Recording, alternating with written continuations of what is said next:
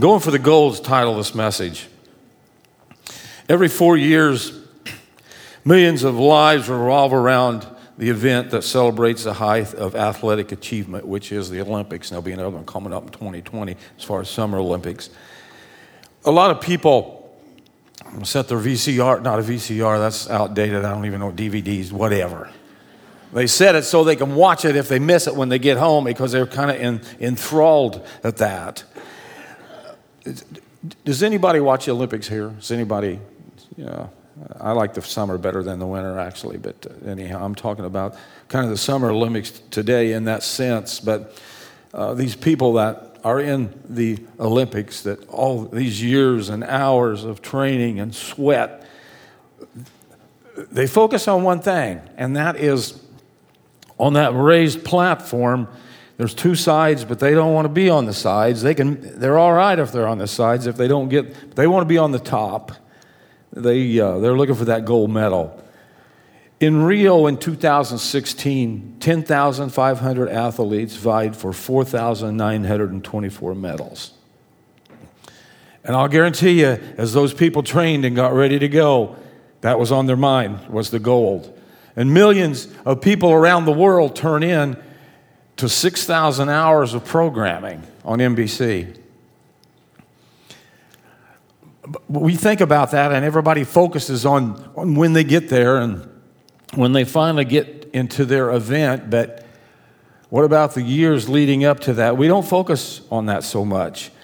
Athletes prepare for the Olympic Games through several years of intense, focused physical and psychological training because what they're doing, they're trying to get to the peak of their performance, if you will.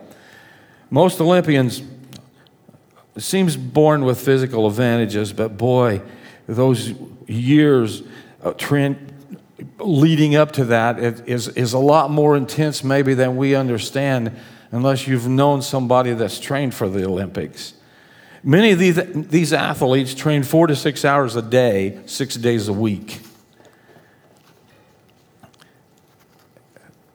And the big deal about that is the discipline that they have in their lives, and they're trying to get their bodies ready for that. But along with that physical, it comes uh, mental as well, and a lot of them will hire sports psychologists to mentally prepare for the event.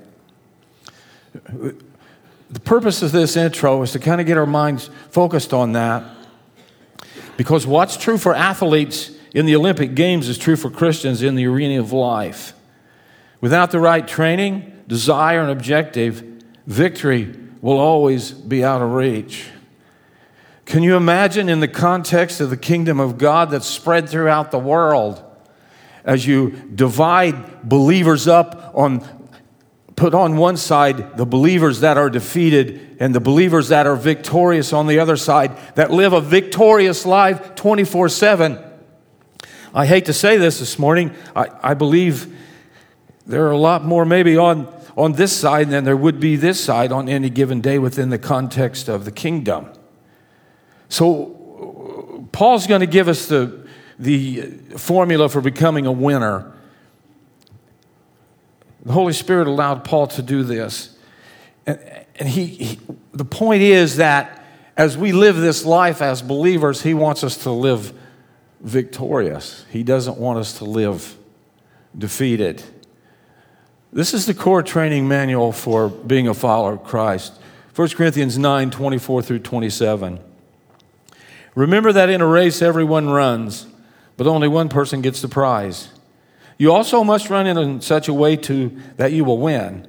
All athletes practice strict self control. They do it to win a prize that will fade away, but we do it for an eternal prize. So I run straight to the goal with purpose in every step. I am not like a boxer who misses his punches. I discipline my body like an athlete, training it to do what it should. Otherwise, I fear that after preaching to others, I might, I myself might be disqualified. When you sit and you take in the scope of things of Paul, that part of the world, and, and what's going on in his mind, these verses kind of drip with the sweat of athletes. You can almost hear the grunts and the groans. It's one of the things in professional tennis, which Kurt knows a lot about. I don't know much. But in the matches that I've watched with the Williams sisters, when they hit the ball, uh, uh, you can, it's, it's always there. There's always some noise coming out. And there's a lot of different athletes that do a lot of different things that, that, that the grunts and the groans uh, come out. I, I, I, don't, I don't think we can understand this passage till we dig back deep into it a little closer and we go to when it was written, actually, and some of the words that Paul's trying to bring out. The key word in all this passage is self control, it means strength within. Carrying with it the meaning that, that we have got some sort of discipline in our lives that we can overcome some of the temptations in life and things that want to take us down the road to impulse or overindulgence, actually. And that's, that's the key to victory is, is this discipline and self-control. Now, when Paul wrote this, he's speaking from the grandstands of the Isthmian Games. It, it was our equivalent to the Olympics, held every two years, 10 miles outside of Corinth, that brought people from all over the Mediterranean world to compete or just to watch. It, was the sporting event within that two year period, drawing the empire's finest talent. Athletes would complete foot races, broad jump, discus throwing, wrestling, boxing, gymnastics, and equestrian contests. They competed fiercely, each one striving for the coveted Isthmian crown. It was just a wreath of wild celery. It had no worth, actually, and it looked something like that. But if you won that, that means you were the best. And that's, that's what they. But along with that came, they received a lifetime exemption from paying taxes, which we don't have to pay many taxes in America, do we? That's, that's you, I, think, I think even myself, I'd get out and run four, or six hours a day if I didn't have to pay taxes, maybe. I don't know. But uh, and serving, they didn't have to serve in the military, and they had tuition free educations. Bernie Sanders, some of his relation was there, I'm sure. And in that, if you won, they put statues of you along the road into Corinth. Ron, you liked that, didn't you? I thought, I thought maybe you did. I, I shouldn't have said that, actually. I'm not a political person. I'm an independent, so I, that's, that's where I'm at. But I, I, my mouth gets me in trouble more than you can imagine, actually. Paul draws from the memories of these games to teach us how to become spiritual victors. He starts with this question and command. Paul opens with a rhetorical question that sends his speech off and running in verse 24. Do you not know that those who run in a race all run, but only one receives the prize? He's not talking about salvation, he's talking about rewards. And I think this is sometimes that we have put off or we don't talk about, and maybe it's uh, the clergy or the leadership's fault that we don't talk about it. But earlier in 1 Corinthians, Paul mentioned that every one of us in here that has bowed the knees to Christ and given our heart to Him, we're going to stand before Him at the judgment seat of Christ, the Bema seat. You're not going to get out of that. Every human being is going to face a judgment, either the judgment seat of Christ or the great white throne judgment, where none of us really we we don't want to be there. We don't want people we love to be there. But what, here's what Paul is saying is on that day when we stand before Christ, I think there are going to be some of us that's maybe a little puffed up because we, ma'am, Lord, I have served you. I have done so much. I have sacrificed. So when we stand before the Bema seat and Jesus looks down on us, we are expecting a big attaboy, a pat on the back or whatever. Paul's alluding to the fact that for some of us, all that we have laid at his feet, all that we thought was so great that we did for him, was done with the wrong motive. Poof, it'll be gone. And all we'll have is a handful of ashes. Going into eternity, we'll be in.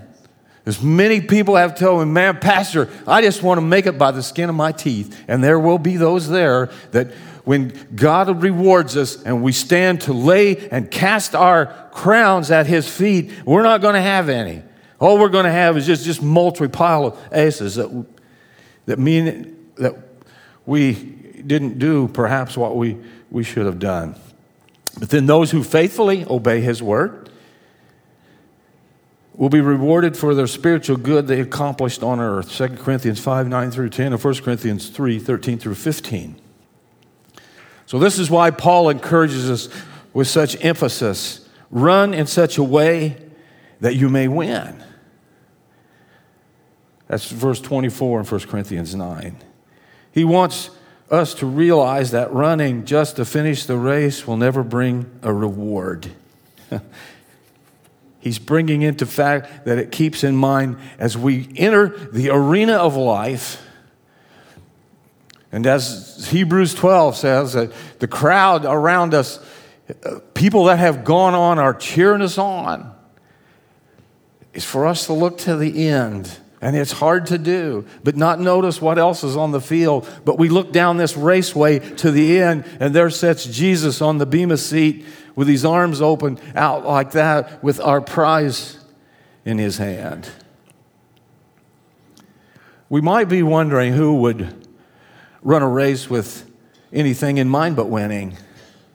Who would train and put all that time and effort and sacrifice into expecting to lose and content to go home empty handed. We would, actually, spiritually speaking, and we do all the time. We forget that the purpose of winning the race for the sake of Christ's glory, and we just run. We just run. We just run the life. Fatigue sometimes. Instead of wearing running shoes, we either got cowboy boots or hiking boots on, and still we run as if we've forgotten about the prize. John Howson beautifully puts it this way, and I quote We go and take our place in the course as though the prize could be won without any running at all. Or, or we dream and loiter and fold our arms. We turn aside to look at every object at passing interest. Or if we did begin with some vigor, all the zest and warmth of the struggle grows feebler and fainter when it ought to become more animated, and we care little what hindrances occur to stop our course and to risk a dishonorable fall. End of quote.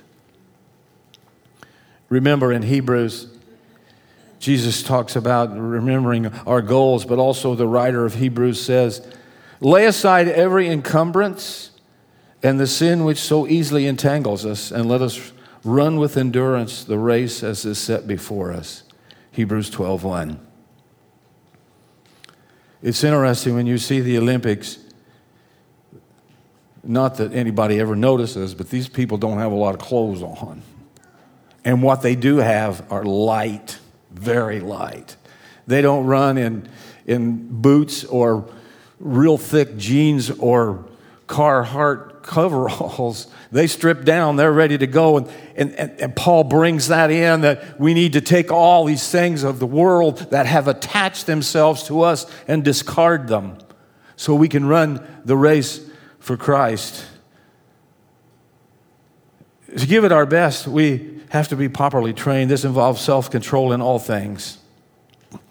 The Isthmian athletes submitted themselves to a grueling training program that called for long hours, a strict diet, abstinence from alcohol, and almost uh, masochistic exercise sessions. They endured all this with one goal in mind winning a wreath that would only last for a few hours. And the next morning they'd get up, and I'm sure it was brown and dried up. Paul shows us that, unlike the ancient athletes, we run for eternal goal. Verse 25. They do it to receive a perishable wreath, but we an imperishable. They discipline themselves to win something that wasn't going to last when we should train for an indestructible reward that lasts forever. Heaven forbid if we ever settle for just the perishable. C.S. Lewis, with a brilliant mind, gives his thoughts on our easy chair attitude toward God's rewards. And I quote If we consider the unblushing promises of reward and the staggering nature of the rewards promised in the Gospels, it would seem that our Lord finds our desires not too strong, but too weak. We are half hearted creatures, fooling around with drink and sex and ambition when infinite joy is offered us. Like an ignorant child who wants to go on making mud pies in a slum because he cannot imagine what is meant by the offer of a holiday at the sea. We are far too easily pleased. End of quote. And I, I think that, that, is, that is so true for all of us. It's not me and you, it's us. We're human, we struggle. The fact is, we, we have to be honest about it. There, some days that fits me. Here, I'm leader of the church. God convicts. But nonetheless, we have, we have created a world that is, is so comfortable and full of pleasures. And how easy it is to do what this guy's doing instead of turning the tap for God. That's, it's a lot easier to do that. And you get, you know, you always talk about people. People always tell me, say, man, I, I walked by this recliner, this couch, and it just sucked me down, wouldn't turn me loose. So I, that, that's maybe happened to you before. But that, that's what C.S. Lewis is saying. We, we've, we've accepted such an easy lifestyle that we, we want to just sit in a recliner and when God calls us home, we just go into heaven. In verses 26 and 27, Paul stops using the plural terms we and uses himself as a model. Therefore, I run in such a way as not without aim. I box in such a way as not beating the air. Verse 26. He kept his mind on the goal was a punching bag or whatever, and he saw that punching bag as sin or whatever. He was in the ring with sin. He didn't throw any wild punches. He cocked back his fist and swung, and he landed squarely on the target. Sin is relentlessly deceptive. And it's constantly working in our lives, everywhere we go, everything we see, all that surrounds us, regardless of where we're at. Constantly working to catch us off guard and to knock us to the canvas. How many times have we had our face driven into the canvas in the ring of life? And sometimes you get broken bones, noses, eyes, lips get busted, and you bleed. And we can lay there in that misery and those consequences that we've created.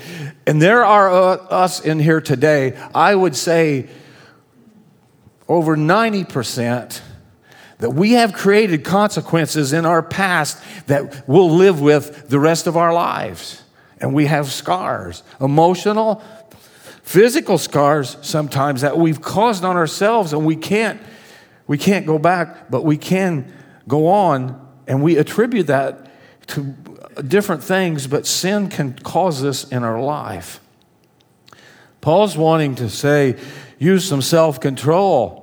You might get beat black and blue in the ring, but you'll stay on your feet. And he states it this way in verse 27 I beat my body and make it my slave, so that after I have preached to others, I myself will not be disqualified for the prize. We dare not let down our guard against sin. We have to have a strategy to defeat that sin in our lives. We have to have some objectives that we can achieve in God's power that will weaken our opponent, opponent and ascend, eventually send that opponent reeling to the canvas so we look down on them instead of vice versa. One of the strategies that, that I use is in my mind when it comes to temptation I say, Satan, you got to hit the road. Sometimes I may have said 10 times. I belong to Jesus. It gets my mind back to where it needs to be. and then the next course of action is help me, Jesus. Help me, Lord. I want to do this thing, but I can't because I know the consequences. I know what will happen. And then Satan's there, the, the perfect picture, the cartoon with the angel and, and uh, Satan sitting on shoulders, and he's whispering in your ear Hey, no one will know this. Yeah, but God knows it. You know it in your heart. Holy Spirit knows it, and that's when He when He prods you.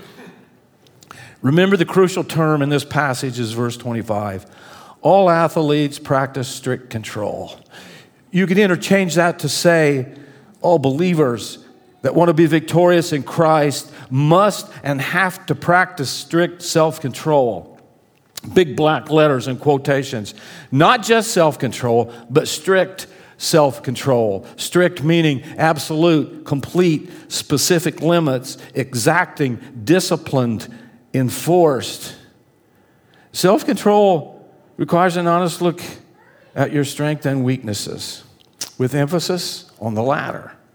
You know where your weaknesses are. Satan knows where your weaknesses are. We all have an Achilles heel, and he knows exactly where it's at. And that's where he hammers away at all the time.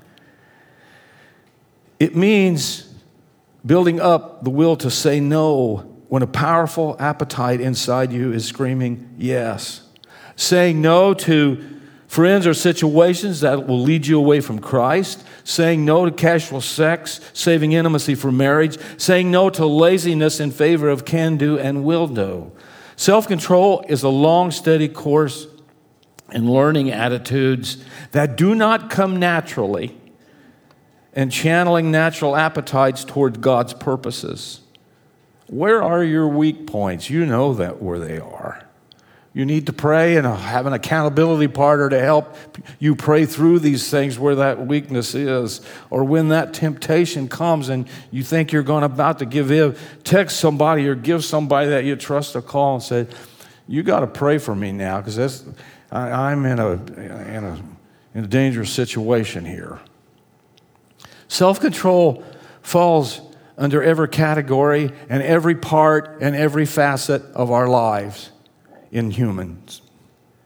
Anger has surfaced almost as the norm in American culture. It is sad to say, this day and age, you can go to the newsstand, you can go to McDonald's, you can go to Hardee's.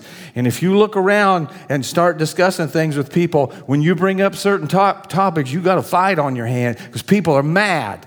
They're angry, and it doesn't take long for that, for that anger to surface, is the problem. Comes out pretty quickly. I know that nobody will raise their hand and admit they have road rage, but it's in here. I, can see them horns just under your head, some of you. It's there. It's, I, know, I know it's there. In 1994, Kevin Costner made a movie called The War. Costner plays a Vietnam vet with extreme PTSD, who in this clip is faced with road rage and he conjures up, if you will, some self control in dealing with that. Let's watch. This is an interesting clip.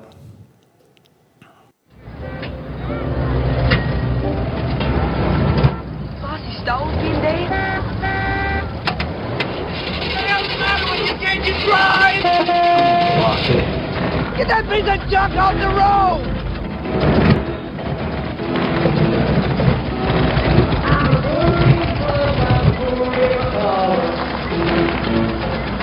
Around them, stupid! Go again, Dad? What the hell Move it! Come on, Jordy to spite you. That's way to go!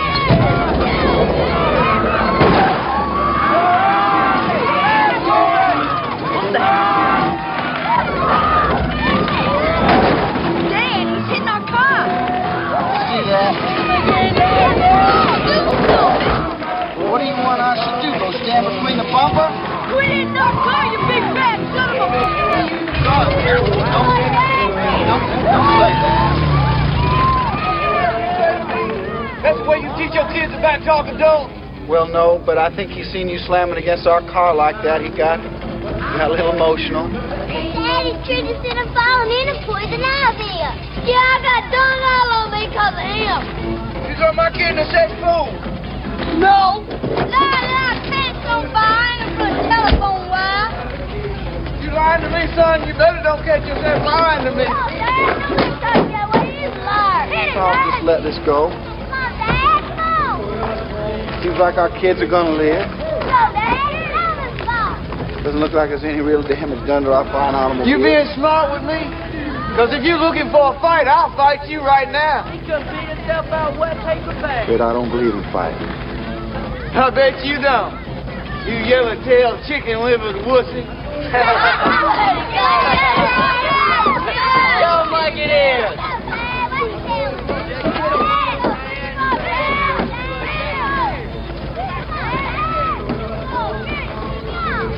At least you don't smell like a drunken skunk. What'd you say to me? I will break your neck, you little... Dad! Dad! Afraid I can't allow you to put your hands on my son. You don't see me correcting your children. I don't mind so much you plowing into my car, and I don't take offense at you calling me names, but you go after my child, you're going to push a button on me, and then I'm going to lose control and kill you. Now apologize to my son. I apologize. It's mighty kind of you. My son has something to tell you. Apologize to Mr. Lipnicki, Stu. Tell him you're sorry for insulting him. Sorry, Mr. Lipnicki.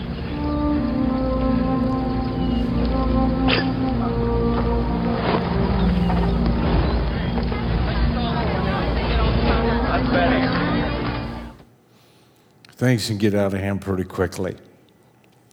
I seen in that clip, though, he exercised some self control, but he did what he had to do. Sometimes it is unavoidable. Paul exercised such self control as athletes do, and he mentions running, and then he mentioned boxers. He did not run the race aimlessly, nor was he like a boxer that misses his punch-ins. He focused on the goal. He runs straight for it with purpose in every step. He didn't get off course, so to speak. He didn't become lazy. He kept disciplining and training his body. Satan seeks to cause us to stumble and sin and continues to buffet us with sorrow and pain as a daily reality, Romans 7 14 through 25. But instead of being bound by our bodies, believers must be dis- diligently disciplining ourselves in the Christian lives in order to stay in shape. Here's the significance Paul has given us a great deal to think about in this passage. I want to mention in closing three brutal boxers that continue to bludgeon us in the ring. And we need to become more effective in fighting these things that come into our lives. And these problem areas are mentioned in 1 John 2:16. For the world offers only the lust for physical pleasure, the lust for everything we see, and pride in our possessions. There are not, these are not from the Father, they are from this evil world. For the world offers only. When we see this world in which we live and we line that up with what God offers us, you see the, the vast difference. For the world offers only, and that's all it will ever offer us. The first one's lust of the flesh. It, it's, it's comparing this with, we've already talked about sexuality in here, and Paul brought that up a lot because it was such an issue, as it is an issue today. But the opponent is the craving for sensuality. In the Old Testament, sensuality was represented by the idol Ashtaroth. Her followers worshiped her through every form of sexual perversity imaginable. Although today there are not Ashtaroth temples in her honor, this sex obsessed culture is alive and well. And we ask if she has delivered an uppercut to you in your life? Has she dizzied you with pornography or premarital sex or adultery or homosexuality? We can't let down our guard. We have to go to Christ. We have to allow the Holy Spirit to help us control our sexual passions. The lust of the eyes. This opponent is the equivalent of the ancient idol Baal, the god of materialism. He promised wealth and success to anyone who revered him. We ask, has he, has he caught you off guard to a degree, taking your eyes off Christ and placing it on things? Is possessions more important to you than giving? If so, realize you may have become an idolater. We, you cannot serve God, a true God, and a false God at the same time. So sometimes we have to step back and regain our balance. Don't let Baal steal your eternal crown. And then the last one was the boastful pride of life. The Old Testament God that symbolizes this sin was Moloch, the god of influence. Many people thought he would give them power if they fed his ego with the lives of his children. You read in the scripture that the Israelites were taking their children and burning them in the fires in the valley of Hinnom to this god Moloch. Moloch. So they were captured in some of his, in that thought. So we ask the question, how important is your pride? You willing to sacrifice the good of, of, of who you are or the good of others, maybe even your family and your friends, to gain self recognition and influence? If so, Moloch has landed a blow upon you. A lot of times we have to sacrifice our ego to be all that we can be in Christ. If God were to open the door to your private arena of your heart, would He find Ashtoreth or a Baal or a Moloch winning the match. If we ask Him for power to overcome these things, He will give it to us. Mark 11 24. Jesus speaking, listen to me. You can pray for anything, and if you believe, you will have it. And then Paul said, I have fought the good fight. I've finished the course. I've kept the faith. 2 Timothy 4 7. An idol is anything in our life that takes the place of Christ. So, this morning, as we close, as we land this plane, so to speak, I'm going to ask you these questions, and only you can answer them. Are you preoccupied by lust, yearning to fulfill the sensual drives within you? Hardly at all, somewhat, more than average, greatly. And then there's a question the reason you rated it that way. Are you overly attracted to or absorbed by things? Hardly at all, somewhat, more than average, greatly. Reasons for your ratings. And then the last one are you lost in your drive for power, influence, and prestige? Hardly at all, somewhat, more than average, greatly. Reasons for the ratings. This is a private thing. It's like I say to you all the time. It's just you and God in here. Yeah, there's brothers or sisters around us, in all actuality, it is God Himself speaking directly into your heart. So I don't know how you rated these. But perhaps we, I wish we could say we all circled the first one. I, don't know if that's true even my own life.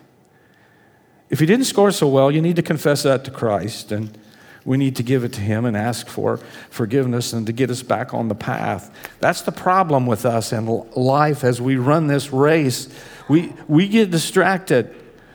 I, I wish that when you come into the kingdom that all you could see was in life was Jesus. That's it. No, nothing else. Nothing, all the trappings in this world would be gone, and there are these big high border walls that President Trump wants to build on each side of life, and we could just go to Jesus and not be distracted. But that's not the way it is. We, we, we know temptation, it's everywhere we turn, it's everywhere we look.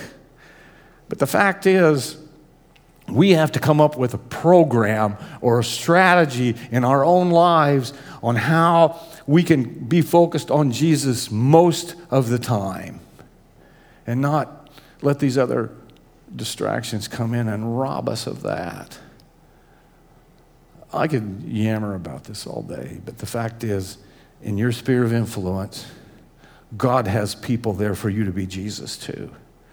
And if we're not focused, we're not, we might be Jesus to ourselves. That may sound crazy, but we're the only one we're Jesus to. We're not doing it to these other people that God has us in their lives. I love you guys, and we, we struggle together.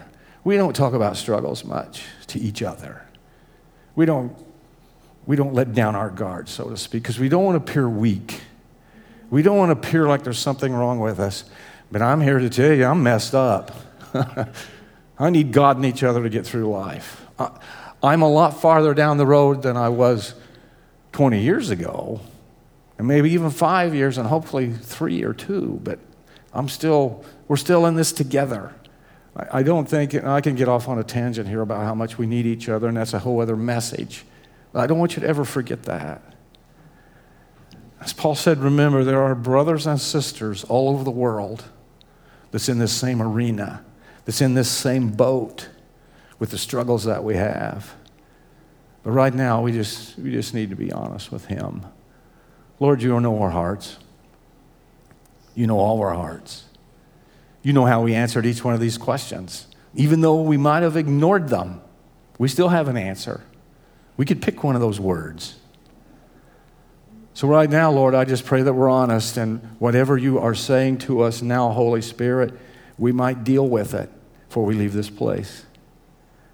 If there are those in here this morning that's never known you, we sure invite them to come. They can accept you right where they're at, or they can come down here and we can explain it and pray with them.